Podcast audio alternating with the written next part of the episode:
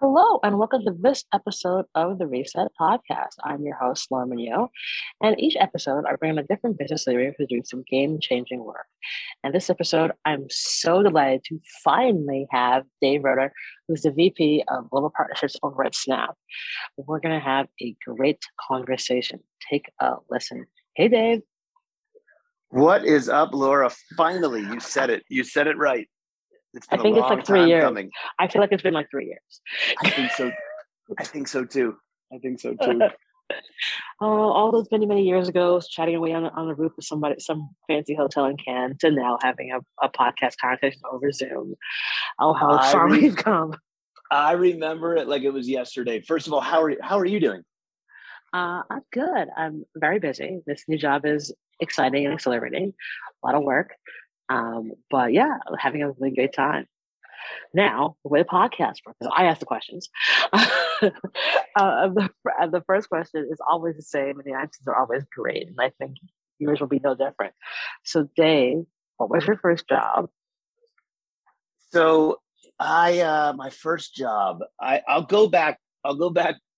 I guess to the high school time which I think is the first job I really remember doing, and I thought it was one of the coolest jobs. I was uh, I was work. So I grew up in Rockland County, New York, and I got a job at Pudgy's Chicken, and uh, Pudgy's Chicken at the time.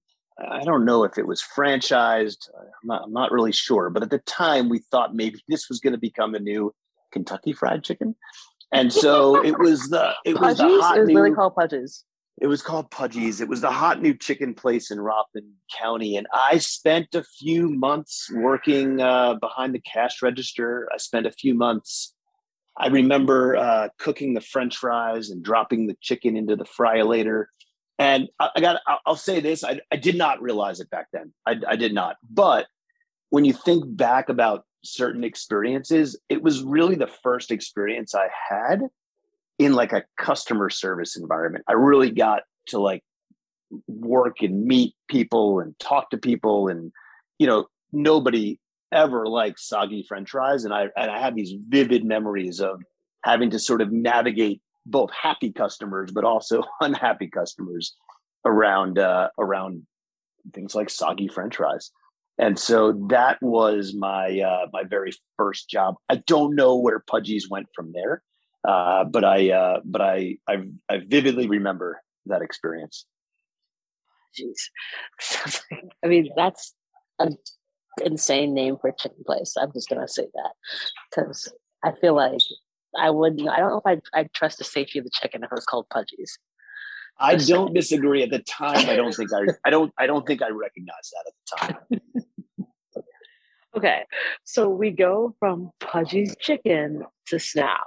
What was that journey like? It was just a direct jump, straight from Pudgy's oh. Chicken to Snap.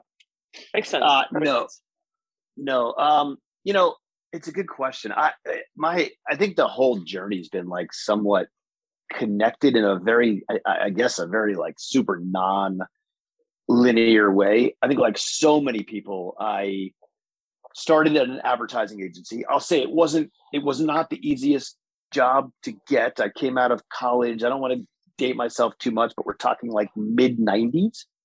And uh, I come out of college and I found myself, I got myself into a, uh, into a temp program at uh, one of the big uh, TV networks and I was rotating through different teams, and really, I was doing a lot of executive administration work. And one one day, and I wish I knew who it was, but one of the executives, maybe about three months in, came over and said, "You know, I I think there's a better path for you, and it's over at a company called the Media Edge." And at the time, the Media wow. Edge was yep was a media buying agency. It was just being spun out of uh, NW Ayer, which uh, was one of the creative agencies back in the day, and uh, and they sent me up there for uh, you know for an interview, and thankfully the fine people at the Media Edge uh, took me in, gave me a chance as a uh, as a TV buyer, and I did that for a couple of years, and then. You know, it was the late 90s and digital was just becoming, was really just sort of finding its way. And there was an opportunity for uh, for people to move out of TV and into digital. And obviously, at the time, everyone thought that was the wrong move. But uh, I went for it, and uh, I, I was a part of the team that helped open up the digital agency, which very unique name. We called it the Digital Edge. Uh, we were super creative in our names. Very uh, creative, you know, like I see. And and there was no there was no guy there was no well there was a there was a book. We actually we went on to uh, we went on to Amazon and we bought a book and it was really a how to plan and buy digital media. And so we bought that book we used that book and we started the agency. And I guess my life in digital sort of took off from uh, from there. Oh, you you literally bought a book about how to do this. We did. yes, we did. We did, and it worked. And it worked. It uh, it taught you just enough to sort of get the business uh, get the business going. You know, I, I um I got to work on a lot of really big and fun brands and I got to work with a lot of great media partners. And then, you know, through the years, I spent a, I spent seven and a half years on the agency side and eventually I started working really closely with uh, with ESPN, specifically ESPN.com, and I realized that I just loved the the vibe. I loved what they were building, and so I started pursuing opportunities there. And uh, it gave me my first opportunity to sell. I became a salesperson uh, at ESPN. You know that that for me was like that was it. That was like the end of the journey. And I, will I'll if you, if you went and you asked my mother today, you know, there's probably right before I went to college, she sat me down and said, you know, what do you want to be when you grow up? And I said, uh, I want to work at I just want to work at ESPN. Like I had no clue what I wanted to do for ESPN but that was it. I just that's all I wanted to do in my life was go work at uh, at ESPN, and so here I am, ten years later, and uh, you know I'm, I'm, living, I'm just living out that dream, and it and it I don't know, it kind of felt that way. It really was in many ways uh, that sort of first dream job, and I spent over ten years there, which was really cool. And now you're at Snap, which is obviously a, an amazing game changing technology camera company. It is. It is. I mean, I, there was there were more stops along the way, not too many, but you know, I got. I, would say at ESPN, I got some awesome advice. I mean, anybody out there that's like starting out and thinking about what's next. My one of my bo- many bosses, one of my bosses at ESPN said, sometimes you need to look where not everybody else is looking, and uh, what what he meant by that was everybody mobile was just becoming a thing. The iphone came out and everybody wanted to be in mobile and video. And so you had all these people chasing you know jobs in these areas that were highly lucrative that were growing fast and there was this thing over to the side and it was uh, it was social media and you know there weren't really many people that were sort of raising their hands when it first started becoming a thing and you know, I, I I put my hand up and said, "All right, let's go see what this is all about." And that got me, just got me in the door at a lot of different companies, and one of them was uh, was Twitter. And I found myself sitting in the Twitter office, and I found myself thinking about ways to combine what ESPN had and what Twitter had, and go out into the marketplace and help advertisers do cool things with both. And I guess it it gave me a, an interesting new perspective, and again, like now all of a sudden I'm sort of yearning to work there, and that you know that that's what really brought me into the tech world. It, it gave me a, a global perspective. All of a sudden, I'm traveling the world. I'm learning about culture, and you know, you're just you're just doing things that you've never done before, and you're building new muscles. And so that was a cool experience. But that really sort of helped get me into the tech world, if you will. Um, I did one little stop in between Twitter and Snap. We started working with a content company. It was founded by uh, uh, Derek Jeter and, and, a woman, Jaymee Messler. And it was a, company called the Players Tribune. I think when I met you, I was working for the Players Tribune and I met you in Cannes. I'll never forget. We were at the female quotient. Uh, and uh, I think we were both there to both listen and speak, which was pretty awesome and but I I got to go work at this company, really cool experience, and uh, and it was there that I started getting to work closer with Snap. I started spending time in the Snap office. We started making shows for Snap, and I started to really recognize the power that Snap had with this generation of consumers. And I, you know, just wanted to, I wanted to be there. I, uh, I started to uh, spend more time. I started to go to to different types of events, and eventually, I found myself in the audience, and I was listening to a, a presentation from Snap, and they were talking about all of the different the fundamental different ways that the platform was was built versus anybody else as sort of the antidote to social uh, and that was just incredibly exciting. And so you know again like this sort of connection through line through all of my different roles that has now brought me to uh, what i think is one of the most exciting companies probably the most exciting company that i've ever been a part of. Oh fantastic. What like that's no you know it's such a great story and you know you know you kind of right place right time but then having the skills to like be able to jump on that are so key. Now one of the reasons that you know we've wanted to chat for years is because you know all that glitters is not gold and the work that we do can be very challenging for us. And so i you know would love for you to talk about the other side of it you've had to deal with along the way yeah, I mean, I guess I, have been pretty vocal about just in general mental health, uh, the need for us to to talk about it, to be more open about it. About I guess about three years ago, I got an opportunity uh, as I started being more open about my own my anxiety, my depression, my mental health, uh, and I'm happy to answer any questions about that. But as I started being more open in public, I got an opportunity to join a board of a nonprofit who is really helping college students uh, by being active on college campuses. And so this is like just a topic that is so incredibly near and dear to me.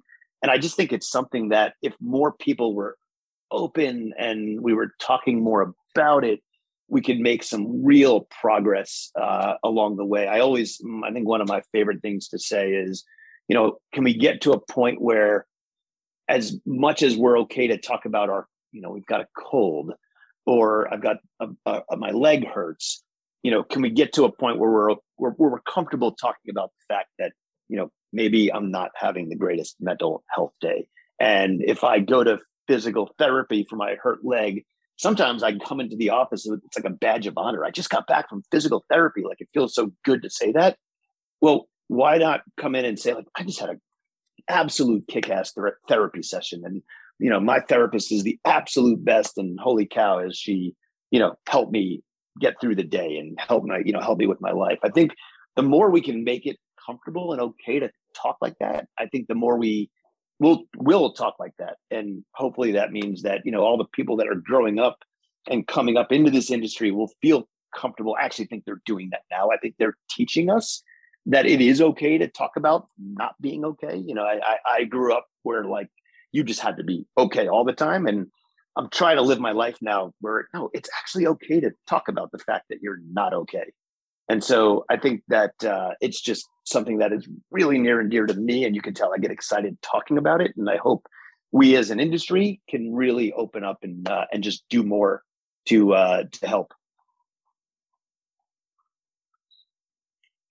Yeah, and I think this is you know, one of the things that's so, so necessary is for folks to say that it's okay to not be okay. Because I think in our industry, especially, there is this insane stigma how you have to be perfect.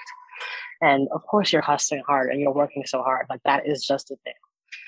And um, you know, you know that is just not the case. And it's it, you have to be able to like be able to step away. You also have to be able to like ask for help, and they're not and not be that you think you're going to lose your job. That, that that's right. Yeah, and and trust me, I've gone through several different roles at different companies where I've been petrified to talk about this. I've thought about it. Uh, it, Snap is really the first company where I've been super comfortable to be open and talk about it and talk about it in front of the company, which I've done. And uh, and I and I think I think you're right. I think we I think we're I, I'll speak for myself. I know that I'm stronger when I do take timeouts. I always remind myself I've got to breathe, I've got to take pauses, I've got to meditate a couple of times a day. Um, eating is, you know, the way I eat, and the, the, if I go out for a bacon double cheeseburger, which I might do later, I'm not going to feel as good tomorrow. I'm not going to be as productive. I know that, but at least I'm making that conscious decision now. I don't know that I knew that, you know, many years ago when it was all I was eating. And so I, I just there are so many things like self care is it's not just one thing, but I think we just have to we have to sort of program it and we have to make it okay and remind ourselves like I can't go through 19 video calls in a row and be expect to be strong by the fifth like I, if I don't get up and take a walk, I will absolutely, you know, fall apart by the sixth or seventh call. And so I know that now about myself, and I think that probably holds true for a lot of people. And so we just we have to we have to have leaders that expect and embrace that, and we have to certainly drive that from within. That's you know, so that's the thing. It's like so as a leader, how how do you sort of let your team know that like don't have 19 calls in a row. Like how do you help them kind of help see kind of find those boundaries and balances that we all need? Yeah i i think you i think it starts with reminding and, and talking about it openly on a very regular basis. This can't be a you know once at the beginning of the year as a resolution and then we'll talk about it at the next resolution time. I think it's in every all hands that you do, reminding people to take that time out, reminding people to take the day off. Uh, I try to, you know, little tricks for me. I try to put breaks in the calendar. I find that if there's a there's a 30 minute break in my calendar a couple times a day that just helps balance it. I don't forget to take it. It sort of forces it on me. Um, I think personally, this is me, you know, like turning notifications off on your phone as best as you possibly can is awesome. So at least if not during the day, at least after a certain point at night, you know, shutting email down late at night, and certainly over the weekends, I think goes a long way to helping as uh, as well. But I feel like it just starts with you know, it, it, this has to be built into the everyday. It can't be like I said, it can't be we're just going to talk about this in January coming into the new year and then we'll do it again next year. It has to be built into uh, the culture every day. Does that make sense? And, oh, absolutely. And I think this is the thing that, like, you know, now that I'm in corporate again, uh, that's is something that, like, I'm trying to, like, you know, instill them up to my team and be like, listen, take a break, get up, do not like, like you all have not, you can't have these, you can't have all these meetings. I mean, yesterday I had 13 meetings.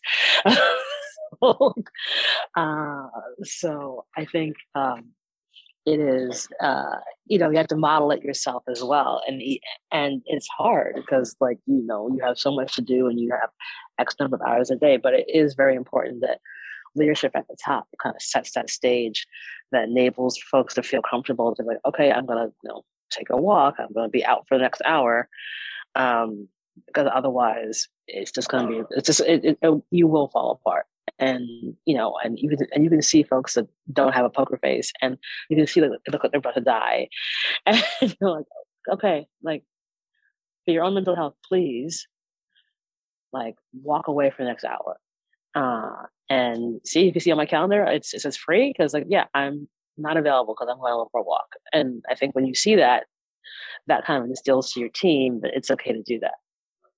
Yep, I, I, love that. I sent an email the other day to somebody and I got back an auto reply that just said, I am taking the afternoon off for a mental health afternoon. And I just like I, that, I love it. It was from another company, but I don't know. It's just like that's the kind of stuff that I think if more people see that and more people get exposed to that, more people then do that, again, that's like we're sort of feeding it. And then we, I don't know, maybe we all get ahead of it. I also think like 13 meetings in a day, like, no, that should be a no. But if you have to do 13 meetings in a day, you know, can six of them be calls and not looking at yourself and not looking at the screen? I think that's also another way to sort of hack the system a little bit and get up and walk around and just put your uh, your AirPod in and go for a walk. To me, like that is another just sort of trick to, to to balancing all the video stuff that we're doing all day. It really is. So, like, this is a great question. So, like, how was it for you during the pandemic? I mean, there was there was uh, uh, I, all emotions, right? There was like the uh, I'm a very nervous person uh, to begin with. I, my anxiety is always it's always been relatively high. So like there was like the anxiety ongoing of like, oh no, my family, are we going to be safe? Um, there was definitely, oh, this is interesting. I can get all this work done because I'm not on the subway. I live in the city. I'm not going up and down on the subway three or four times a day. And so now all of a sudden, like that time is being filled with work. And so good and bad there. Uh, and then I don't, I mean, I'll just like the, the highlight of it is I get to, I've had dinner with my wife and kids now for the last, you know, two years, basically every single day, you know, with the exception of a couple of trips. And that's just like, I don't know, it's given me a totally new perspective on just family and like that's so important. And uh you know i don't know that i had i had that perspective but i don't think i was living it the way i'm living it right now. Like i don't want to miss another meal. And i get sad when i miss a meal and i don't think i i don't think i knew that you know pre uh pre pandemic Oh, I think that's one of the kind of weird gifts of the pandemic is that it did force us to slow down because like we weren't going to Cannes, for example. Um, that's right. And and that was and honestly, I think the pause was really necessary. And I think it also gave people the ability to kind of understand that like maybe their work styles have just changed and that's okay. Like maybe I don't need to be in an office every single day. And it doesn't make me less of a, a great employee.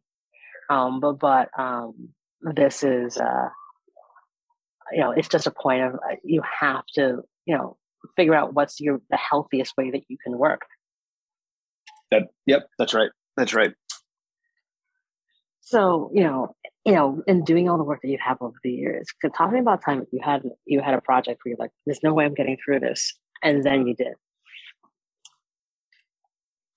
I probably think about that a lot. I, I probably like i was i mean it, it, this won't even be my project, but I was just um, I was just looking at some of the work that my uh, my kids are doing, and I started just thinking back to like what I what I was doing back in school and the way I had approached things. And I don't know there's I've, I've sort of I mean they're just they're incredible. My daughter right now is doing a TED talk on uh, gender equality and pay equality.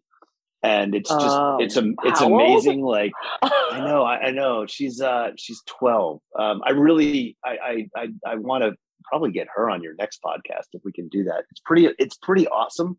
Um and i don't think i'm really answering your question but i just it got Go me thinking it. back to the it got me thinking back to the way that i was like the way i would like approach things back back all the way back when and I don't know that I approached them very efficiently. And the way that like my kids are doing it now is amazing. Um, but yes, we should get her on your podcast if you're uh, if you're if you're open to that. Of course, of course.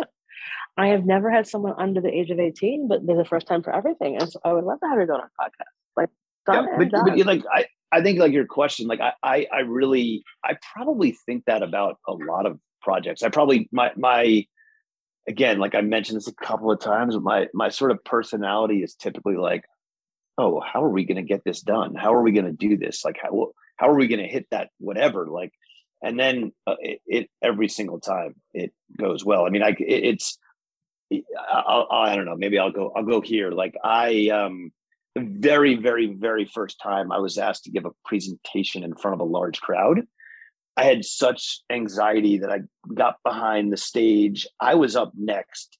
As they were calling my name, I was running out the back door to go home. And I was like in a full sprint to get out of this place. I couldn't, this was years ago, but I just, there's no way I was getting on that stage and talking in front of people. Absolutely no way.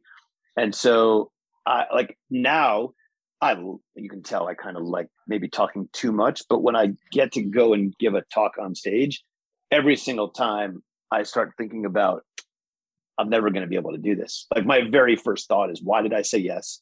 I'm not going to be able to do this. It's going to go horribly wrong. And then every single time it goes pretty good. It goes decent. Not maybe not amazing, but it goes decent.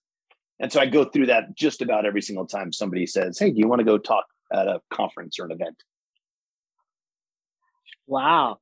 Um, I'm right there with you. I mean, similarly, I like had a serious fear of public speaking, and um because um, I have a stutter, and so which most people can't tell because I've like figured out ways to like overcompensate for it. Part of the reason I talk so fast sometimes. But yeah, I I have similar like get me out of here. I don't want to do this, and and now it's like all right, I can do this. I can rock it. But it you know, yep. you know you ha- you definitely have to kind of go through it in order to like get to the other side. Um, you do, yeah. no, you do, you do. I mean, I, I mean, I, I literally left. Like I, John, I ran off the stage out of the back room and just ran all the way downtown and home and you know got a few calls and just said i had an upset stomach of course like what else do you say uh, and then but but i'll say like i'm i'm lucky that i had people around me that sort of took it upon themselves to help me as opposed to like kicking me out. So you know they, they made it their mission to get me over that and that was awesome because there's no way i could do anything without like that was probably the most critical moment in my career when someone sort of took me under their wing and said okay we got two options. One we can like give up on you and two we can invest in you. And thankfully they took the investment approach and uh and so we're still here absolutely and and now you're thriving so there we go um so you know obviously you know we talked a lot about mental health and like how you can find your ways like what so what are the real Dave self care methodologies that you use to take care of Dave, to put Dave first? So it meditation like starts starts and stops with meditation. Uh, for me, I've discovered maybe about 10 years ago, I discovered transcendental meditation, which is just a, I think, a easy way of just teaching yourself how to breathe 20 minutes in the morning, 20 minutes at night. Do I do it every single day? For twice no but i try to get at least one 20 minute session in in the morning every day. And like that's if i don't then i'm again i'm just i'm not myself. So it starts uh, it really starts there. Everything else is like yeah, a little exercise. I love love running um, so i try to run every morning. Uh, i i definitely have recognized again i've sort of a, at a very late age i've realized that nutrition and like sugar has so much to do caffeine has so much to do with my particular brain. So the less i eat of it the better my brain reacts to everything else. So i'm trying really hard and i'm i love my french fries i love my chocolate i love my you know my tequila soda and i'm just trying really hard to just like figure out how to how to make sure that i'm not overdoing it because it really does impact everything else um, and then I don't know, I like the, the more I play with my kids, the better I just I know I mentally feel so much better when I'm out playing with them. So I just I try in every they're gonna probably come running in. Their school is over two minutes ago. So they'll come running in any second. And the more I get to play with them, the better everything seems to be. Ah, it sounds no, sounds like a really good way to like make sure we take care of all the stress. Uh well, fantastic. And so, last question for you, Dave. Do you have a give and or ask of the audience? A give and an ask of the audience. I, oh, that's a good one. I don't know. I wasn't expecting anything like that. You know, I, I, I guess I, I'm going to stay on the theme of mental health, and I just, you know, I, I, I know the type of audience that you reach. I've seen the type of guests you've had on the past. I'm like humbled to be here.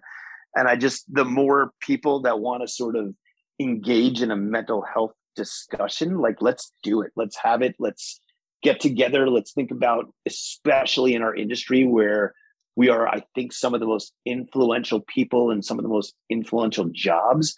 Let's like, come together and see what type of uh, impact we can make. Let's talk about it. Let's bring you know a, a good amount of energy to uh, to more to more people because again, the more of us I think that are talking about this, the faster we change the conversation, the faster we kind of end that stigma around it, and uh, I think together we can make a pretty awesome impact. That's perfect because I think you know, and it's one of the reasons I've wanted for so long to get to this podcast because you're a straight white dude and you struggle with mental health. and and you're open and honest about it. And I think you do so much to help folks understand that like it's okay to be not okay.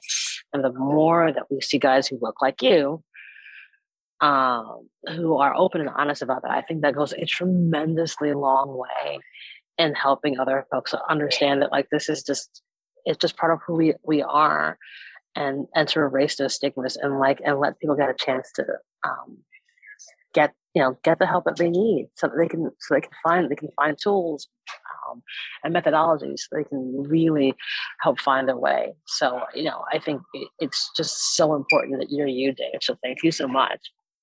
I appreciate that so much. No i i uh, and i'm so glad that we finally got to do this. This is uh this is awesome. Hopefully it doesn't take another three years to do it again but um, uh, I'm I'm grateful for you, and um, congrats again on your new job. And uh, I hope to see you maybe in Cannes again soon. Yeah, I'll be there. Oh, I'll be awesome. there. You know that. awesome. Well, we'll put all the details in the show notes for folks to reach out to you and connect with the nonprofit you've been working with. Um, and, you know, again, just keep those lines of communication open. So thank you so much, Dave. It's been such a delight to have you on the show. Uh, likewise. Thank you so much. Cool. Bye, everyone. And that's our show.